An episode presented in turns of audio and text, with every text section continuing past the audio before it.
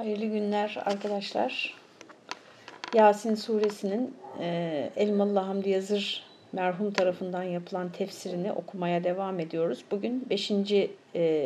buluşmamız ve 20. ayet-i kerimeye geldik. Elhamdülillahi Rabbil Alemin ve salatu ve selamu ala Resulina Muhammedin ve ala alihi ve sahbihi ecmain. Cenab-ı Hak'tan içinde bulunduğumuz bu kıymetli günlerin her dakikasını, her saniyesini biz değerlendiremiyoruz ama işte yapabildiğimiz güzel bir iki şey varsa onlar hürmetine hepsini hanemize hayır olarak yazmasını temenni ederek, dileyerek başlayalım. Rabbimizin rahmetine, affına sığınıyoruz. Evveli rahmet, ortası mağfiret, sonu cehennemden azat olarak nitelendiriliyor hadis-i şeriflerde Ramazan ayı. Dolayısıyla ilk 10 günde rahmet dilemeyi, ikinci 10 günde mağfiret dilemeyi, son 10 günde de cehennemden azat dilemeyi biraz yoğunlaştırmamız lazım diye düşünüyorum dualarımızda. Ve birbirimize de, çünkü müminlerin birbirine yaptığı dualar asla reddolunmaz. Tanıdıklarımıza, çocuklarımızın arkadaşlarına, kendi arkadaşlarımıza, çünkü çevremizde düşünsenize bir insanın görüştüğü, oturup kalktığı insanlar, rahmete mazhar olan insanlar olsa veya işte en yakınınızda 10 kişi varsa bunlardan 4 tanesi, 3 tanesi rahmete mazhar olsa hayatımız nasıl değişir? Gidişatımız nasıl etkilenir? O rahmet bize ne kadar bulaşır? Bir düşünün. Efendimiz sallallahu aleyhi ve sellemin bir gemide seyahat eden yolculara benzettiğini, insan ilişkilerini veyahut da bir attara gidip gelenle bir demirciye gidip gelen insana benzettiğini, dolayısıyla etkileşimin kaçınılmaz olduğunu hatırlatan hadis-i şerifleri ışığında, yani sadece kendimize değil, komşularımıza, bulunduğumuz mahalleye, iş arkadaşlarımıza, beraber çalıştığımız insanlara, dostlarımıza, onların çocuklarına isimleriyle dua etmemiz lazım. Bazen hatta söylerdim eskiden yüz yüze vaazlarda, çok söylediğim bir şeydi. Bu da benim sünnetim olsun diye. Çünkü sünnet takip edilen yol bir hayat tarzı, alışkanlıklar demektir. Aklınıza biri gelir mesela durup dururken. Şimdi bu dua edelim eşimize, eşimize, dostumuza, onların çoluk çocuğuna dedim ya. Mesela benim şu anda aklıma bir isim geldi. Bu böyle irademiz dışında gayri ihtiyari çağrışımla aklımıza gelen ismin o anda duaya ihtiyacı olduğunu, bu yüzden bize hatırlatıldığını düşünmeyi tavsiye ediyorum ben. Ve dua etmeyi de böyle çok formal, işte bir takım ritüelleri olan, işte illa abdestli olacaksın, oturacaksın, seccadede kıbleye döneceksin veya işte o bilen biri dua edecek, sen amin diyeceksin. Böyle bir şey olmadığını bilin. Günlük hayatta her anımızda biz Cenab-ı Hakk'a dua edebiliriz. Onlar otururlarken, yatarlarken, yanları üzerine yatarlarken Allah'ı zikrederler ayetlerini hatırlayın. Dolayısıyla mesela ben de şimdi o isim, aklımdaki isim için ifşa etmeden dua etmiş olayım. Cenab-ı Hak mesela o kardeşimizin, bence öyle düşünüyorum, işte kalbine yumuşaklık ve sekinet versin, işlerine kolaylık versin. Hayatın zorlukları karşısında mukavemetini artırsın. Bak oldu bitti. Yani ben ne yapmış oldum? Bir dua etmiş oldum. O an için aklıma gelen kişiye. Siz de böyle yapın. Rahmetine, çünkü şöyle düşünün. Ben başkasına dua ettiğimde o rahmete nail olacaksa, o da bana dua ettiğimde ben rahmete nail olacaksam ve bu kesinse, çünkü başkası için gıyabında hiç bildirmeden, çünkü çok ihlaslı bir şey, haberi yok, senin bundan bir menfaatin yok, bir çıkarın yok, hiç kimse bilmeden gıyabında ona dua ediyorsun, bunu kabul eder diyor Allah Teala Efendimiz. O da bana yaptığında kabul olacaksa hepimizin kendimize dua etmemizden çok daha mantıklı bir yol, yani duaların kabul olması açısından. Hem de aynı zamanda başkalarına dua etmek arkadaşlar, kalbimizdeki hasedi, sizde yoktur da hep başkalarında vardır. Hadi o başkalarındaki diyelim. Başkalarının kalplerindeki, tırnak içinde ünlem. Hasedi, çekememezliği, böyle dillendirmesek de, böyle ifade etmesek de, işte bize hüzün veren, bize böyle elimizdekileri yetersiz gösteren o rekabeti, o kötülük duygularını, her ne varsa onların hepsini yok eden, kırgınlıkları bile tedavi eden, yani siz gıyabında birine dua etmeye başlayın, bakın ona karşı hisleriniz nasıl değişecek. Böylece bütün toplumu iyileştiren bir özellik. Ve yine Efendimizin bir müjdesi var. Buyuruyor ki bir hadis-i şerifinde, bir Müslüman kardeşine dua etmeye başladığında, gıyabında, melekler aynısı sana da olsun, aynısı sana da olsun diye onun duasına bu şekilde amin derler diyor. Hani minibüslerde yazar, böyle bir söz vardır. Minibüs edebiyatını da severim, çok hikmetler içerir yeri geldiğinde. Orada diyor ki benim için ne düşünüyorsan iki misli sana olsun diyor. İşte bu dualar için tam uygun bir sözdür yani. Siz başkası için ne dua ediyorsanız melekler aynı duayı sizin için ediyor. Böyle de bir katlanarak artan bir bereket var gıyabında yapılan dualarda. Bunu da hatırlatmış olalım. Ondan sonra kaldığımız ayet-i kerimeden devam edeceğiz. Şimdi ilk kez başlayanlar için Yasin suresinde ne anlatıldı? Efendimiz sallallahu aleyhi ve sellemin inzar etmek üzere gönderildiği, insanları inzar etmek üzere gönderildiği anlatıldı.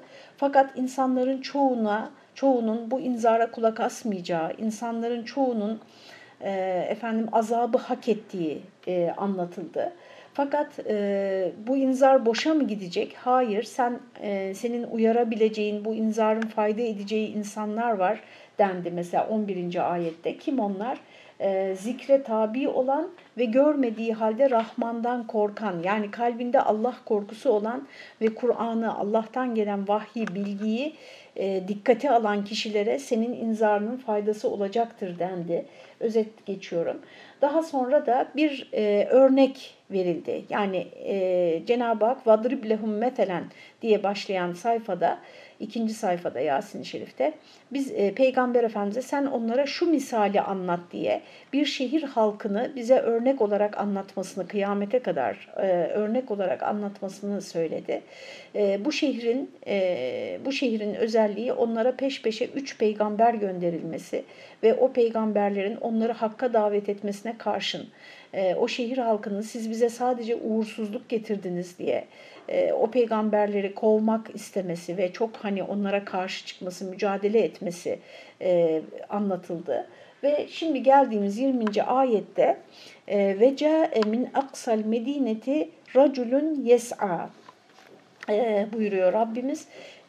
Öyle başlıyor. Şehrin en aşağı tarafından, ben yine de mealden okuyayım da, şehrin öbür ucundan Medine'nin aksasından bir er. Racülü er diye çevirmesi Elmalılı Hamdi Yazır'ın ne kadar anlamlı değil mi?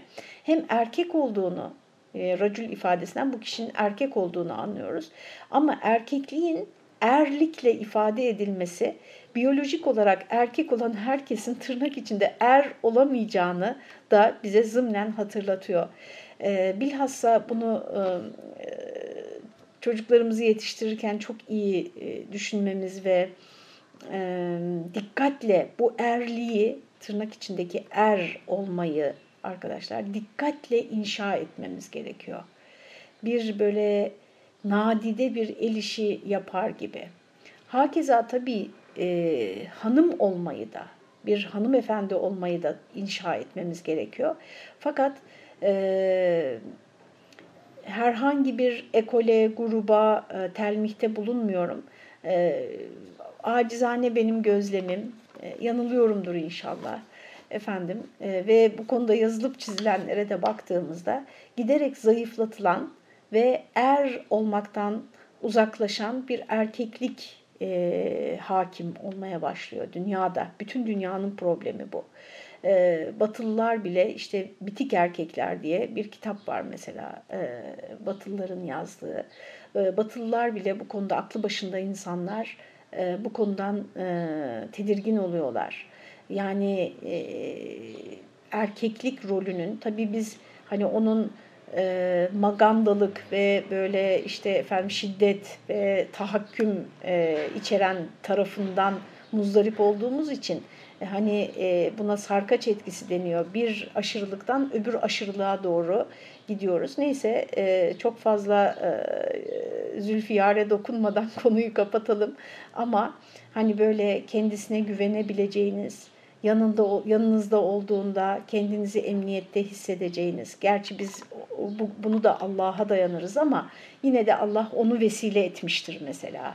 Efendim, böyle sözünün eri, işinin eri, bir işi üstlendiğinde, bir size mesela tamam dediğinde artık o işle ilgili zihninizde hiçbir kaygının kalmayacağı, bu iş görülmüştür kesin çünkü bana tamam dedi diyeceğiniz. Efendim böyle zayıf da olsa, tek başına da olsa bu kıssada anlatıldığı gibi hakka, haklıya sahip çıkacak. Efendim işte tırnak içinde er yani. Veca raculun min aksal medineti. O esnada Medine'nin aksasından bir er. Bu er, bu kahraman fedai, bu büyük mücahit, bu güzel vaiz. Çünkü şimdi kıssanın devamından anlıyoruz bu nitelikleri. Doğru cennete giden ve Allah Teala'nın bilhassa ikramına mazhar olan bu sevgili şehit. Çünkü biraz sonra öldürülecek bu kişi. Hakka sahip çıktığı için öldürülecek. Yani kendisinin kişisel bir suçu veya bir garazı kışkırttığı için değil. Tamamen o peygamberlere arka çıktığı için öldürülecek. Bu sevgili şehit sahibi Yasin, Habibi Necar diye maruftur. Öyle bilinir. Medine şehir demektir.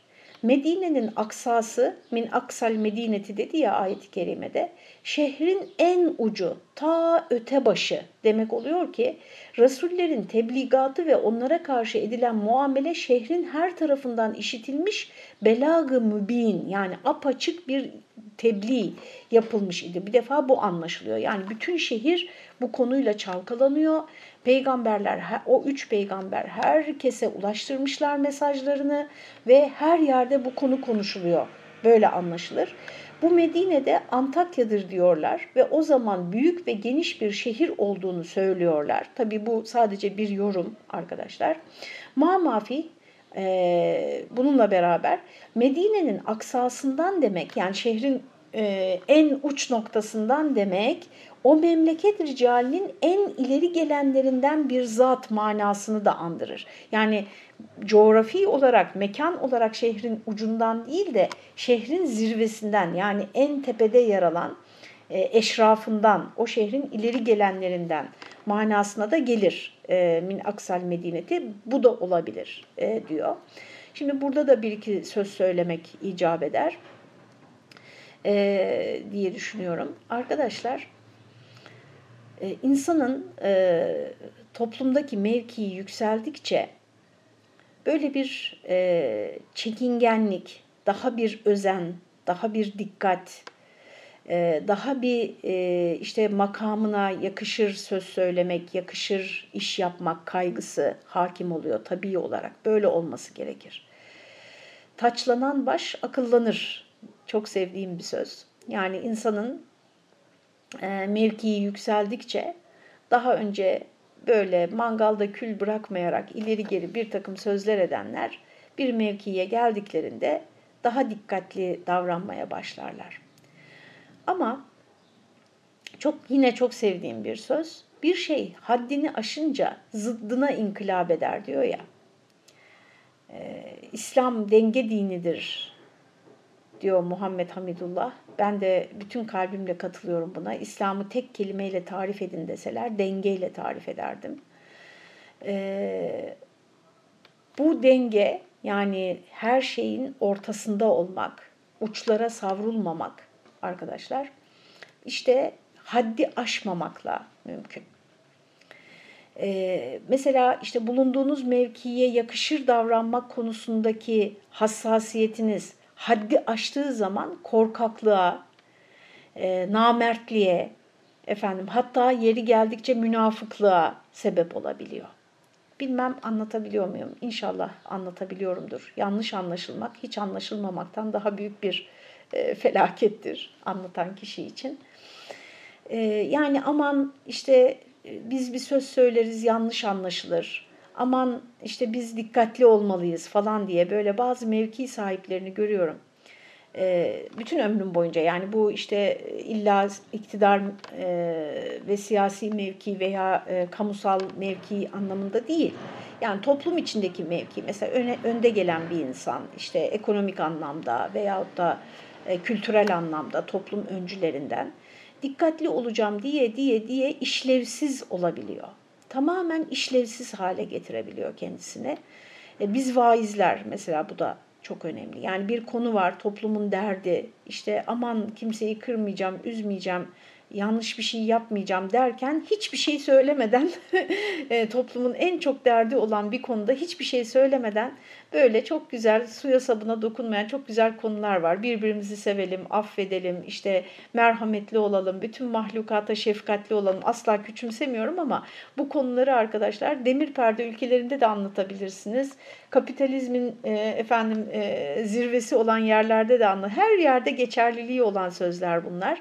İşte tamamen münkir, inkarcı bir topluma da anlatabilirsiniz. Her yerde geçerliliği olan sözler ve bazen saatlerce konuşup gerçek bir soruna hiç temas etmeden çok büyük hayranlıklar toplayarak konuşmanızı tamamlayabilirsiniz. Ama o konu içerisinde hiçbir gerçek probleme temas edilmemiş olabilir. İşte buna karşı dikkatimizi, başta kendim olmak üzere dikkatimizi çekmek istiyorum arkadaşlar. Peki gerçek bir problem hakkında konuştuğunuzda veya bir tavır aldığınızda, bu tavır, yani tavır almak, darılmak, uzaklaşmak anlamında değil. Yani işte bu konuda şunu öneriyorum diye bir çığır açtığınızda veya bir çığıra tabi olduğunuzda, bir yönteme arkadaşlar kaçınılmaz olarak muarızlarınız olacaktır. Yine çok sevdiğim bir söz, hiç eleştirilmeyenler hiçbir şey yapmayanlardır. Hiçbir şey yapmazsanız hiç eleştirilmezsiniz de. Çok denedim ben bunu yani. Hayatımın çoğunluğu arkadaşlar, maalesef bak bu kadar kalabalıkların önünde itiraf etmiş oluyorum. Hayatımın çoğunluğu hiçbir şey yapmayarak geçti. Yani tırnak içinde. Görünürde bir şeyler yapıyorum da aslında gerçek hiçbir soruna temas etmeden geçti. Bu biraz da kişiliğimle alakalı.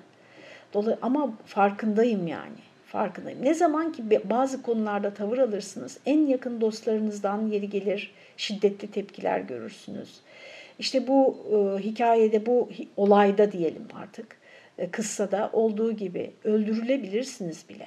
Yani o şehrin aksasından olan, hadi ikinci yorumu kabul edelim, şehrin eşrafından, önde gelenlerinden olan bu zat neydi yani onu rahatsız eden ve hiç karışmayabilirdi ya da sadece işte çok kibar bir şekilde sakin olun işte lütfen falan diyebilirdi. Kimseyi böyle incitmemeye çalışarak, hiç suya sabuna dokunmadan yaklaşabilirdi konuya. Ne yapmış bakın arkadaşlar, rasullere suikast edilmek üzere bulunduğunu haber alıp, yani bu rasullerin öldürülmesinin konuşulduğunu haber alıp bu zat geldi. Yes'a. Yes'a burada arkadaşlar hal cümlesi. Yani cümlenin failinin o anda içinde bulunduğu durumu anlatıyor. Cümlenin faili kim? Bu adam. Er, yani tırnak içinde. Allah bu ümmete arkadaşlar, yani bütün kalbimle temenni ediyorum bunu. Hepimizin ailesine, yakınlarına, iş dünyamıza, ilim dünyamıza erler nasip etsin. Böyle yüzlerce, binlerce ilim insanı var. Kimsenin çıkıp hakikati açık ve net bir şekilde söylemediği, yüzlerce, binlerce iş adamımız, tüccarımız var. Kimsenin çıkıp elini tehlikeli, riskli bir taşın altına atmadığı bir ümmetten hiçbir şey zuhur etmeyeceğini düşünüyorum arkadaşlar. Neyse, Ramazan günü burayı geçelim. Ne durumda bu kişi? Nasıl bir halde gelmiş? Yes'a. Koşarak gelmiş. Bakın bu koşmayı meallere baktığınızda koşarak deniyor. Çünkü kelimenin anlamı o. Ve işte şehrin öbür ucundan bir adam koşarak geldi. Ne anlıyorsunuz buradan? Hani gerçekten fiili anlamda koşa koşa böyle nefes nefese geldiğini anlıyorsunuz. Koşarak geldi, yani ehli imana numune olmak, irşad etmek için bütün cehdiyle çalışıyordu diyor Elmalılı Hamdi Yazır. Sa'i kelimesinin de koşmak kökünden geldiğini, yani daha doğrusu aynı kelimenin hem koşmak hem gayret etmek, sa'i, sa'i çaba, gayret anlamına geldiğini biliyoruz. İşte o ikinci anlamı da bize hatırlatıyor Elmalılı Hamdi Yazır. Bu adam öyle bir adam ki sa'i içinde, gayret içinde, yani böyle kişisel hayatına dönmüş, işte zevklerine dönmüş, böyle olayları dışarıdan seyreden biri değil. Ehli imana numune olmak, irşad etmek için bütün cehdiyle çalışan bir adam. Bakınız kısaca ne güzel nasihat etti. Önce nasihat ediyor, daha doğrusu sadece nasihat ediyor. Nasihat ediyor ama o kadar böyle hiç dolaylı konuşmuyor arkadaşlar. Bu dolaylı konuşma meselesi bilhassa edebiyatta çok kıymet veriliyor. Ben de işte onun dersini almaya çalışıyorum, yani sağdan soldan böyle yararlanmaya çalışıyorum. İşte ne kadar dolaylı, ne kadar demeyelim de bir hakikati dolaylı anlattığınızda o sanat oluyor ve daha evrensel oluyor. Daha herkese hitap ediyor. Hani doğrudan anlattığınızda vaaz oluyor ve o vaaz biraz da nasıl diyelim yetersiz bulunuyor ve küçümseniyor arkadaşlar. Fakat tebliğde doğrudan anlatım esastır. Elbette güzel bir şekilde, elbette nazik bir şekilde, elbette güzel ifadelerle. Ama mesela Efendimizin hadislerini düşünün arkadaşlar. İyi budur, kötü budur der. Doğru budur, yanlış budur der. Tabii benzetmeler yapar, az önce örneklerini verdim. Ama böyle herkesin hoşuna gidecek ve hani kafirlerin de münafıkların da böyle hoşuna gidecek, içinde doğrudan bir tanım barındırmayan konuşmalar yapmaz Efendimiz. Acizane kanaatim yani. Ben bir defa böyle biraz dolaylı konuşayım dedim. Öyle bir tecrübem oldu arkadaşlar. Çok anlatırım o örneği. Şimdi de paylaşayım. Bir yere çağrıldım ve çok tembih aldım. Dediler ki aman bunlar işte İslam'a çok uzak. Ne olur hani uzaklaştırmadan konuşalım falan. Bu arkadaşlar aslında tartışmalı bir konu ve burada böyle kısaca geçmek tehlikeli. Çünkü zihinlerde yanlış anlaşılmalara da sebep olabilir ama bir tartışma konusu başlığı olarak hatırlatmış olayım. Ben sevdirmek konusunda sınırlarımızın çok net olması gerektiğini düşünüyorum. Çünkü sevdirme çabası bir süre sonra mesaja yeniden şekil vermek, mesajın yani aktaracağınız mesajın orasını burasını düzeltmeye kalkmak gibi bir hadsizliğe yol açtığını düşünüyorum. Ve bizim görevimizin, acizane kanaatim yani arkadaşlar, ki gerçekten olabilecek en çekimser ve yumuşak ve korkak hatta insanlardan biriyimdir tebliğ konusunda. Ben kendimi öyle görüyorum. Duanıza muhtacım. Efendim böyle sevdirmek diye bir görevimizin de olmadığını, bir numaralı görevimizin olmadığını, asıl görevimizin mesajı seçmeden, eğip bükmeden, tabii ki bir sıralama içinde, bir sistematik içerisinde tebliğ etmek olduğunu düşünüyorum.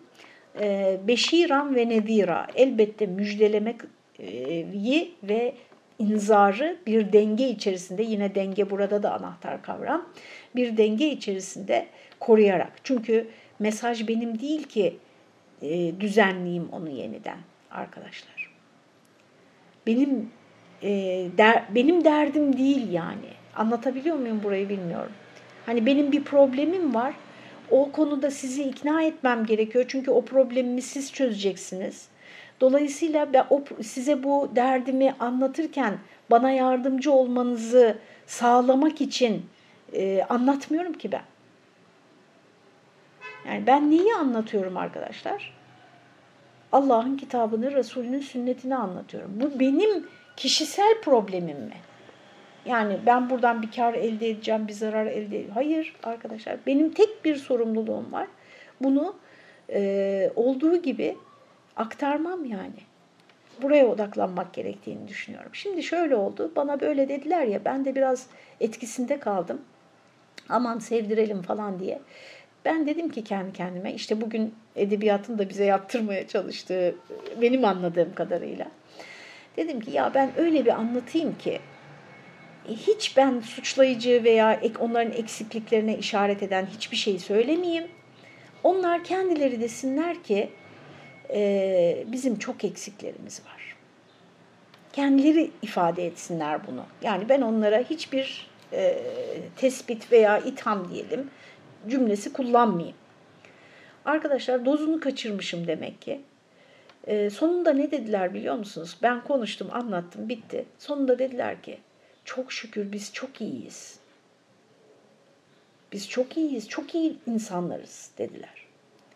Arkadaşlar bir eksik düşünmedikleri gibi kendileriyle ilgili tam tersine onaylanmış hissettiler. Yani onlar o hayatı onaylanmış hissettiler. Dolayısıyla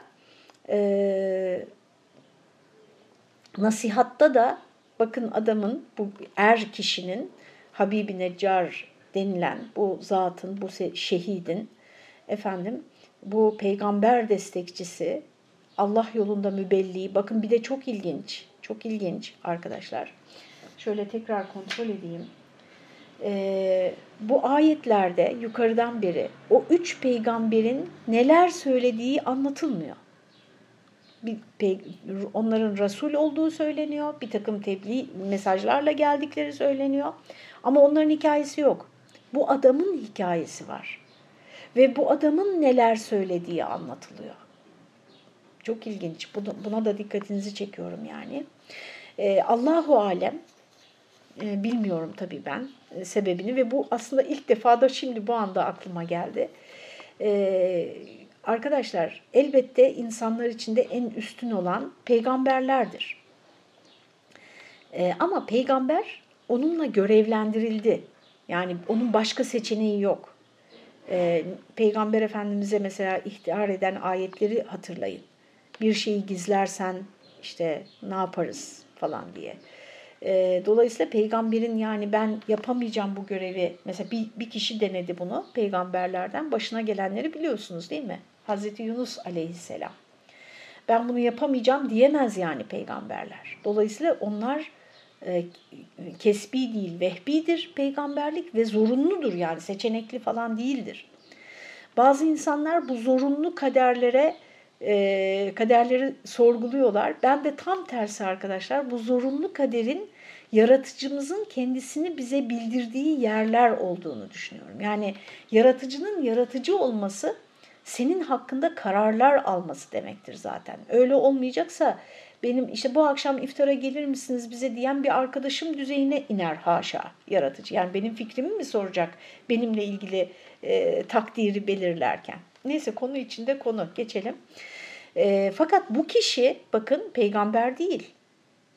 Yani peygamberleri müdafaa etmek için öldürülmeyi kendisi tercih ediyor. Allah tarafından ona yüklenen bir zorunluluk değil.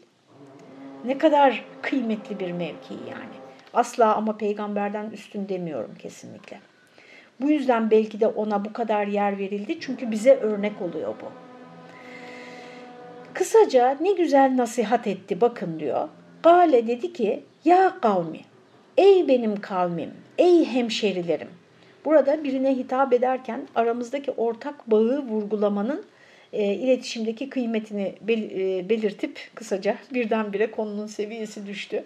Efendim geçelim. Ne dedi? İttebi'ul murselin.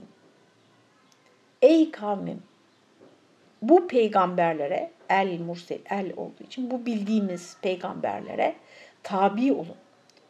Uyun o gönderilen rasullere, uyun. Dedikleri yola gidin. Demek evvela hemşerilik şefakatini ileri sürerek nasihatı takdim ve onların Resul olduklarını ihbar ile imanını ishar eyledi. Bir defa böyle tehlikeli bir dönemde işte şehir halkı tarafından siz bize uğursuzluk getirdiniz. Kim bilir o arada ne olaylar oldu. Demek ki bir takım terslikler oldu ki o olan terslikleri de Hazreti Musa'ya da aynı şeyi söylemişlerdi, hatırlayın. Efendim, o olan terslikleri de siz geldikten sonra bak ne imtihanlar, ne afetler oldu. Demek ki siz uğursuz insanlarsınız demişlerdi peygamberlere. Böyle ve öldürmek istemişlerdi. Yani çok eski bir dönemden bahsediyoruz. Orta Doğu'daki o inançları hatırlayın yani.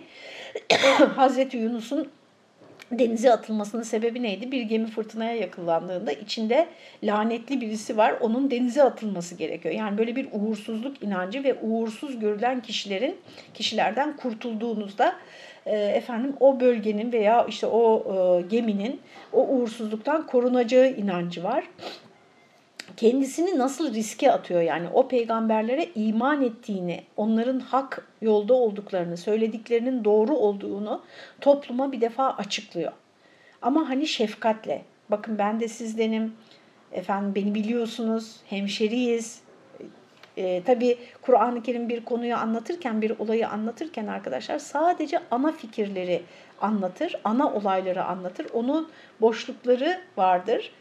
O boşlukları siz ve biz ister istemez hayal gücümüzle doldururuz, tahmin ederiz veya işte tahmin etmeye çalışırız öyle diyelim ama biliriz ki bu bizim hayal gücümüzdür. Yani yoksa kesin değildir. Fakat tahmin ediyoruz yani bu üç tane peygamber gönderiliyor. Demek ki ne kadar uzun bir süre o tebliğ ve mücadele devam etmiş.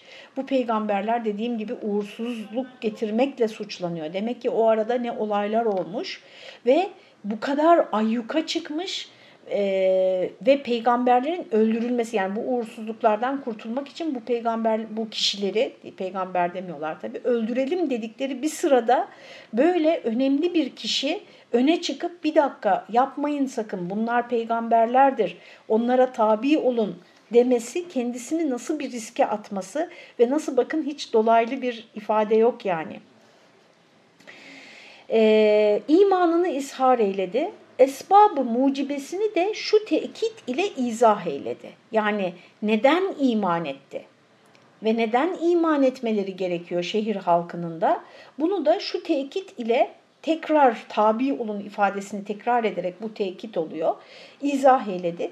İttebi'u men la yes'elukum ecran. Yani birinin peygamber olduğunu nereden biliriz arkadaşlar? Bu Kur'an-ı Kerim'de kıssaların peş peşe anlatıldığı surelerde, Hud suresinde, Araf suresinde de geçer. Oralarda çok okuyanlar bilir. Peygamberlerin hepsi kavimlerine ilk gönderildiğinde ben sizden hiçbir ücret istemiyorum derler. Hiçbir karşılık beklemiyorum. Yani ücreti illa, biz bugün ücret deyince para gibi düşünüyoruz. Ecir yani karşılık. Bir makam, bir mevki, bir muhabbet, işte şöhret. Yani herhangi bir şey, fiziki bir yardım, beni çok sevmeniz, böyle bir şey ben sizden istemiyorum. Hiçbir karşılık beklemiyorum sizden demektir. Peygamberlerin ortak özelliğidir. Yani bütün peygamberler toplumlarına gönderildiğinde hiçbir karşılık beklemediklerini vurgulamışlardır. Burada peygamber mesleği yapan bizlerin de, yani biz tabii onun en alt kademesiyiz, ciddi söylüyorum. Biz vaizler, yani nasıl diyeyim, şey gibi düşünün. Evet, balı arılar yapıyor arkadaşlar. İhsan Fazlıoğlu hocanın da bir videosunda izlemiştim. İşte ilim üreten insanları üçe ayırıyor. Karınca, örümcek ve arı diye. Üreten demeyelim de ilimle meşgul olan insanları. Bunların bir kısmı karınca gibidir. Sadece depolarlar, oradan bir şey üretmezler diyor. Bir kısmı örümcek gibidir. Bir ağ kurar, orada pusuya yatar. Birinin o ağa düşmesini bekler, fırsat kollar. Ama bir kısmı da, küçük bir kısmı da arı gibidir. Onlar işte bütün çiçekleri dolaşır, bütün bilgileri süzer, toparlar ve oradan bir bal üretir diyor. Efendim şimdi arı balı üretir arkadaşlar. Şimdi biz vaizler neden en alt kademedeyiz? Efendim işte kovanlara, o arıcılık yapan kovanlara toplar falan. Arıcı değil mi? Yani kendisini tehlikeye atarak giyinir, işte o süzer, usul lazım, bilgi lazım, onu işte doğru yerlerde o kovanları kurmak lazım. Bilmiyorum arıcılığı. Birçok zorlukları var. Süzer falan işte paketlenir filan. Biz kimiz biliyor musunuz arkadaşlar? Biz bunları hazır dükkanında alan satan insanlarız veyahut da daha da aşağıya ineyim. Bir yere gittiğinizde sofranıza o balı koyan garsonlarız yani. Öyle diyelim biz vaizler. Ben öyle düşünüyorum şahsen. Kendi adıma söyleyeyim. Fakat sonuçta birinin onu size sunması gerekiyor. Yani en alt kademeden en üst kademeye kadar arkadaşlar. Biz vaizlerden daha yukarıya işte bütün bu ilimleri üreten insanlara kadar dini tebliğ etme görevi olan, bütün ilim adamlarının görevi bu değildir. Dini tebliğ etme görevi olan veyahut da hayatında başka birçok meşgaleleri var ama işte bir alanda da söz ona düşmüş, orada bir tebliğde bulunması gerekiyor. İnsan mühendis olur, doktor olur, öğretmen olur, ev hanımı olur ama Müslümandır. Ve orada bir şey konuşuluyordur bulunduğu yerde. Yanlış bir şey vardır. Onu anlatması gerekir, düzeltmesi gerekir. Bildiği bir şey vardır, öğretmesi gerekir. İşte o anda arkadaşlar peygamber mesleği icra ediyorsunuz. Mesleği profesyonel meslek anlamında düşünmeyin. Yol, süluktan geliyor. Şimdi o yaptığımız işi yaparken arkadaşlar hiçbir karşılık beklemememiz gerekir. Buradan şunu anlamayın. Yani karşılık almamamız gerekir değil. Yani daha sonra müteahhirun dönemi alimleri işte bunun bir maaşa bağlanabileceği konusunda falan fetva vermişler ama mütekaddimun ona da fetva vermemiş. Beklememekle almamak aynı şey değil arkadaşlar. Yani bir insanın bu yaptığı işe karşılık devlet tarafından tahsis edilmiş bir maaşı olabilir ama mesela insanlardan işte sevgi beklemek, hürmet beklemek, şöhret beklemek, iltifat beklemek, efendim yardım beklemek kendisine çeşitli şekillerde, destek beklemek, bunları bir yatırım için yapmak, yani insanlara ben anlatayım, öne çıkayım, işte tanınayım, bilineyim de şöyle şöyle amaçlarımı gerçekleştirmekte bilahare bu saygınlığı, bu sevgiyi, bu itimadı kullanayım. Biliyorsunuz bunun çok acı örneklerini İslam tarihi boyunca ve en sonda işte 15 Temmuz'da yaşadık. Hiçbir beklentisinin olmaması. Diyor ki, ittebi'u, uyun o kimseye ki men la yes'elukum ecran. Sizden bir ecir istemez. Dünyevi bir garazu ıvaz talep etmez. Hiçbir amacı ıvaz, hiçbir amacı, hiçbir garaz, hiçbir hedefi yoktur dünyevi. Ve hum muhtedun. Ve kendileri de hidayete ermiş, doğru yolu tutmuşlar. Burada şöyle bir kıyas-ı mukassim, bir dilem vardır. Bir yolcunun bir rehbere uyması için iki mani tasavvur olunabilir. Bir yolcunun bir rehbere uyması için iki mani tasavvur olunabilir. Ya biçimsiz bir ücret istemesi, yani o yaptığı işe hiç uygun olmayan fahiş bir ücret istemesi, yahut ehliyetine emniyet edilememesi. O yolu bilip bilmediğine güvenilememesi. İşte öyle can damarından bir cümle kuruyor ki bu Habibi Necar, bu iki ihtimali de bertaraf ediyor. Bunlar hem bir ücret istemiyorlar hem hidayet sahibi zatlar. O halde bunlar Resul olmasalar bile doğru ve hasbi olduklarından dolayı kendilerine ittiba etmemek için hiçbir sebep yoktur. Yani hem doğru yoldalar, doğruyu söylüyorlar. İşte bu putlarınızın batıl olduğunu söylüyorlar, doğru. Hem de buna karşılık sizden hiçbir şey beklemiyorlar. Yani ne gibi bir zararınız var bunlara tabi olduğunuzda diyor. Hidayetlerinin tabii burada arkadaşlar kurulu, düzenli, nasıl diyelim, hidayet dışı, sapkın ve zalim topluluklarda arkadaşlar din, inanç, o kurulan düzenin çok önemli bir öğesidir. Yani bir inanç üretir o düzeni kuranlar ve o inanç tuğlasını öyle bir yere yerleştirir ki bütün sistem onun üzerine kurulur. İlk aklıma gelen örneği söyleyeyim. Mesela çok büyük ekonomik farklılıkların olduğu, uçurumların olduğu bir toplumda insanları reenkarnasyona inandırırsanız, insanlar reenkarnasyona inanırsa hiçbir isyan çıkmadan herkes kendi toplumsal sınıfına razı olur. Çünkü reenkarnasyon ne demek? Yani ben bugün en alt tabakada dünyaya gelmişsem, neden? Çünkü bir önceki hayatımda bir hata işledim. O yüzden bu tabakaya geldim. Bu tabakada şimdi benim çok itaatkar, çok munis, çok erdemli bir hayat yaşamam lazım. Söylenen her şeyi yapmam lazım ki bir sonraki hayatımda bir üst tabakaya geleyim. Böyle aşılmaz, katı ve adaletsiz, hakkaniyetsiz bir kast sistemi kurmuşsanız, insanların bu sisteme isyan etmeden ömür boyu paryalar olarak çalışabilmesi ve sizin o üst tabakadaki konfor ve refahınızı sürdürebilmesi için ne yapmanız lazım? Onları kendi durumlarından razı olacaklarını sağlayacak bir inanç sistemi üretmeniz lazım. Birisi gelip bir dakika bu yanlış, böyle bir şey yok. İnsan bu dünyaya bir kere gelir ve yaptıklarının karşılığını öbür dünyada verir ve bu dünyada adaletli bir hayat herkesin hakkıdır. Herkes çalışmasının karşılığını almalıdır dediğinizde, bakın bu sadece evet ya doğru söylüyor adam denilecek basit bir şey değil. Bütün o sistemi yıkan bir şeydir. Hazreti Musa'nın Firavun'a gidip söylediğinde yani tek bir Allah inancına onu davet etti. Bir de ne dedi? İsrailoğullarını serbest bırak. Neden serbest bırakmıyor? Neden karşı çıkıyor? Halbuki yaptığı şey yanlış değil mi? Ama bunu yaparsa bütün o sistemini yıkmış olacak. Anlatabiliyor muyum? Onun için yani bugün de öyle. Sistemin esasına yönelik bir eleştiri hakka ne kadar uygun olursa olsun çok şiddetli bir muhalefet görecektir.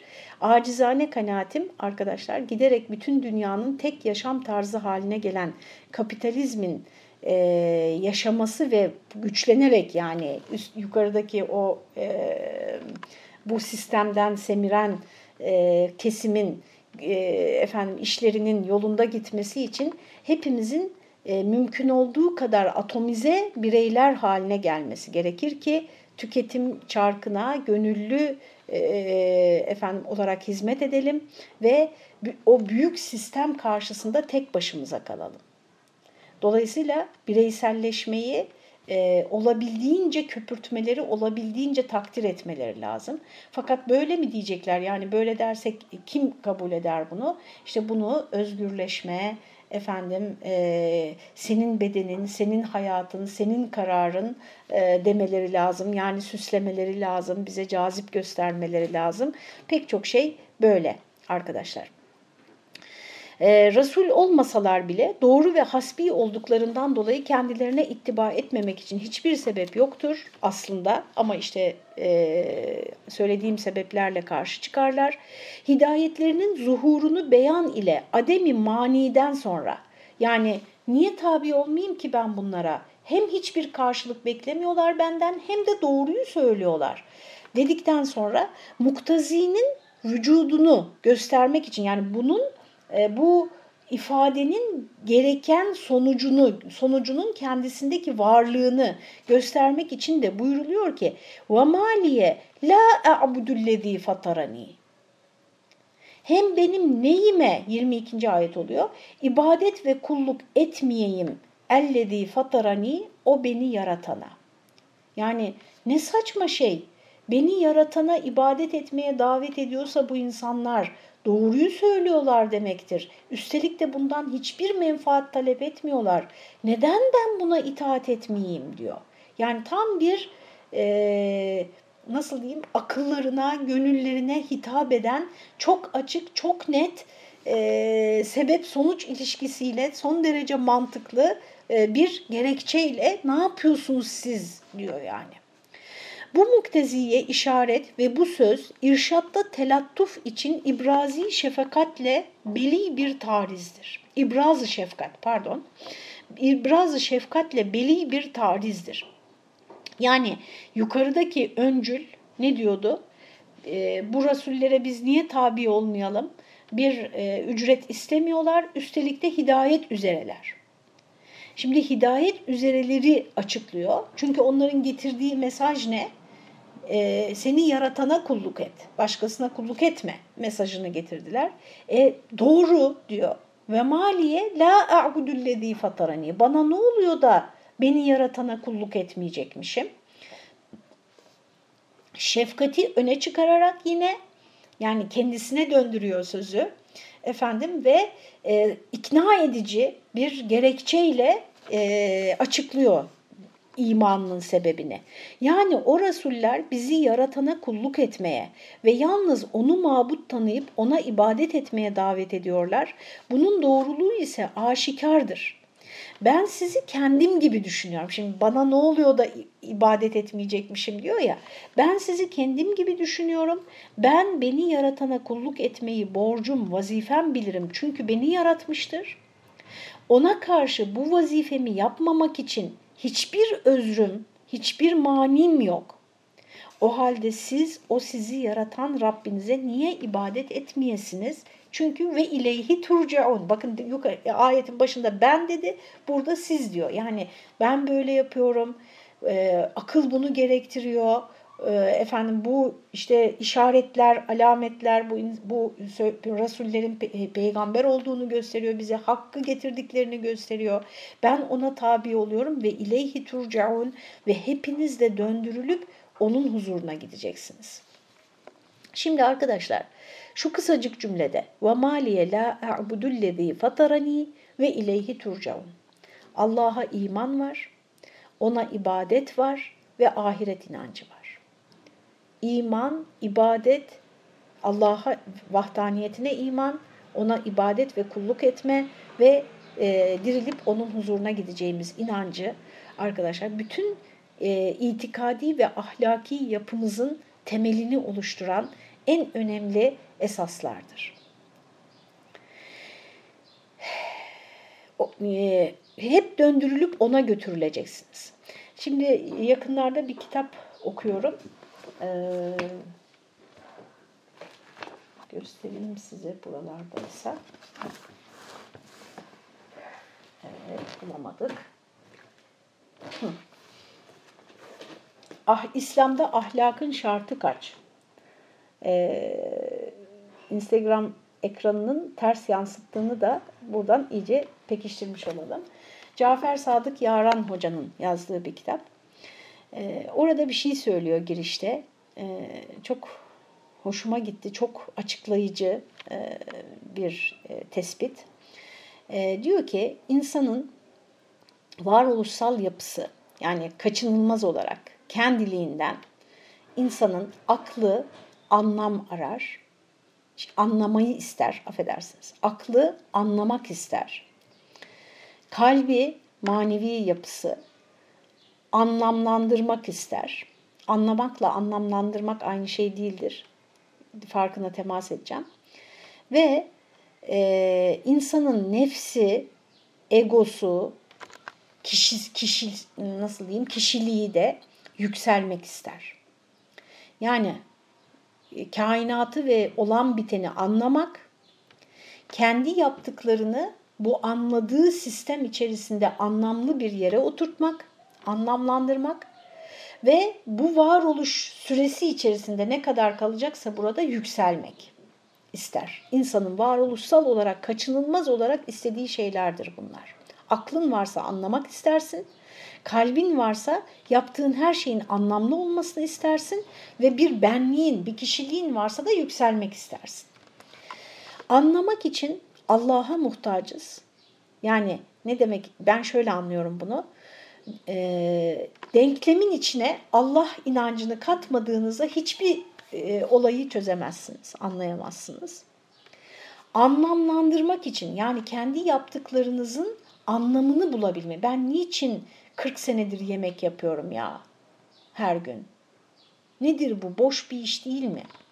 Mesela bunu anlamlandırabilmeniz için de veya bütün yaptıklarınızı ahirete inanmak zorundasınız. Ahiret yoksa arkadaşlar bugün yaptıklarımızın çoğunun hiçbir anlamı yok. O yüzden inancın yoksa aslında intihar etmen çok mantıklı yani. Anlatabiliyor muyum bilmiyorum. Varoluşçular intiharı bir erdem olarak, yani bu dünyaya biz saçma sapan bir sebeple geldik. Buna verilecek en güzel cevap da intihar etmektir diyorlar bazıları. Çünkü anlam yok. Yani niye çekiyorum bu sıkıntıları? Bu üzüntüleri niye? Ahiret yok, Allah yoksa anlam yoktur. Ve üçüncüsü, yükselmek için de ahlaka muhtacız. Ahlak yoksa yükselme de yok. İşte arkadaşlar, وَمَالِيَ لَا أَعْبُدُ الَّذ۪ي فَطَرَن۪ي. Bana ne oluyor da beni yaratana kulluk etmeyecekmişim? Ve ileyhi turcaun, üstelik hep beraber onun huzuruna döndürüleceğiz. Siz de döndürüleceksiniz, ben de. Yani Allah inancıyla ahiret inancı bir arada zikredilir. Kur'an-ı Kerim'de, hadislerde, hemen hemen her yerde. Acizane kanaatim arkadaşlar, ahiret inancı olmadan bir Allah inancı fonksiyonel değildir. Bu tartışılabilir, benim kanaatim. Kabul etmek zorunda değilsiniz. Ne demek fonksiyonel değildir? Eğer biz dirilmeyeceksek, Allah'ın huzuruna toplanmayacaksak, bir hesap, mükafat ve mücazat yoksa, bazıları bu mükafat ve mücazatı da önemsizleştirmeye çalışıyor. Hepinizi uyanık olmaya davet ediyorum arkadaşlar.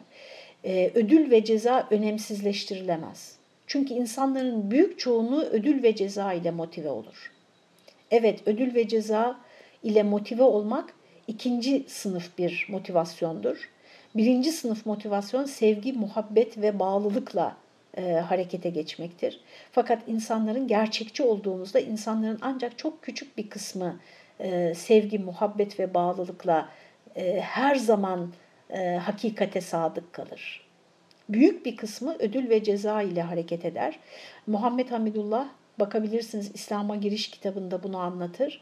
İslam'ın hedef kitlesinin vasat insan olduğunu, yani ortalama insan olduğunu, bu yüzden de yüzlerce ayette Kur'an-ı Kerim'de cennet ve cehennemin anlatıldığını ve eğer biz vasat insanı doğruda tutabilirsek bu toplumun çok büyük çoğunluğunun doğruda kalması demektir. Çünkü zaten o en tepedekiler her zaman iyidir zaten. Ateist toplumlarda da onlar iyidirler. Yani dünya işlerinde. Ama toplumun büyük çoğunluğu, bu vasat insan, özellikle uhrevi ödül ve ceza onlar için ciddi bir motivasyondur.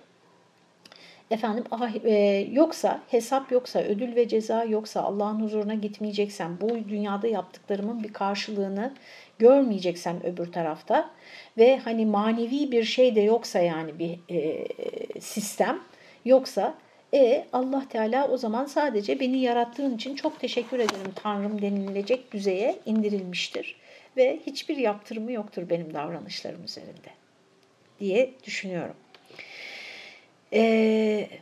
23. ayette اَتَّخِذُ مِنْ دُونِهِ آلِهَ. Hiç ben ondan başka ilahlar mı edinirim? Hiç ben böyle bir şey yapar mıyım? Allah'ı bırakıp da başka ilahlar edinir miyim? Gene bak kendine. Yani başkalarına anlatırken aslında onlar niye hiç böyle yapıyorsunuz, niye başka ilahlar? Aslında burada bize iletişimde çok önemli bir ilke olan ben dilini kullanmayı da öğretiyor. Hiç ben Allah'tan başka ilahlar mı edinirim? Başka mabutlar mı tutarım? Çünkü in yuridnir rahmanu bi durrin. Eğer o Rahman isminin seçilmiş olması da çok anlamlıdır burada. Rahmetiyle beni yaratmış olan Allah, o Rahman, ya beni bir dur ile, bir sıkıntıyla sınamak isterse, yani ben Allah'tan başka ilahlar neden edineyim, affedersiniz aptal mıyım, böyle bir şeyi hiç yapar mıyım, o yaratıcı varken ve o yaratıcı her şeyin sahibi ve Rahman olan, beni bu dünyaya getirmiş olan Allah beni bir sıkıntıyla İmtihan etmek isterse, yani bana bir zarar vermek isterse, la tuğni anni şefaatuhum şey'en. O ilahların, ondan başka tapılı, Allah'ı bırakıp da taptığınız şeylerin benden yana şefaatlerinin ne gibi bir faydası olacak? Yani o putların, o sizin ürettiğiniz ilahların yaratıcıdan gelen bir zararı def etmede, bana vereceği zararı def etmede bir faydası olabilir mi? وَلَا يُنْقِذُونَ Ve beni kurtaramazlar. Onlar hiçbir şekilde beni kurtaramazlar. Bakın nasıl akıllarına, Rahman diyerek kalplerine, böyle düşündürerek akıllarına aynı anda hitap ediyor. Hiçbiri mabut olamazlar. İnni iden lefi dalalim mubin. Şüphesiz ki o takdirde beni yaratan Rahman'dan başka mabutlar edindiğim surette apaçık bir dalal içindeyimdir ben. Böyle bir şey yaparsam. İnni amentu bi rabbikum fesme'un. Bu güzel nutkun hatimesi olan bu güzel hitabede birkaç mana var diyor. Önce o 25. ayetin anlamını bakalım Elmalılı nasıl söylemiş. Diyor ki, haberiniz olsun ki ben Rabbinize iman getirdim, gelin dinleyin beni.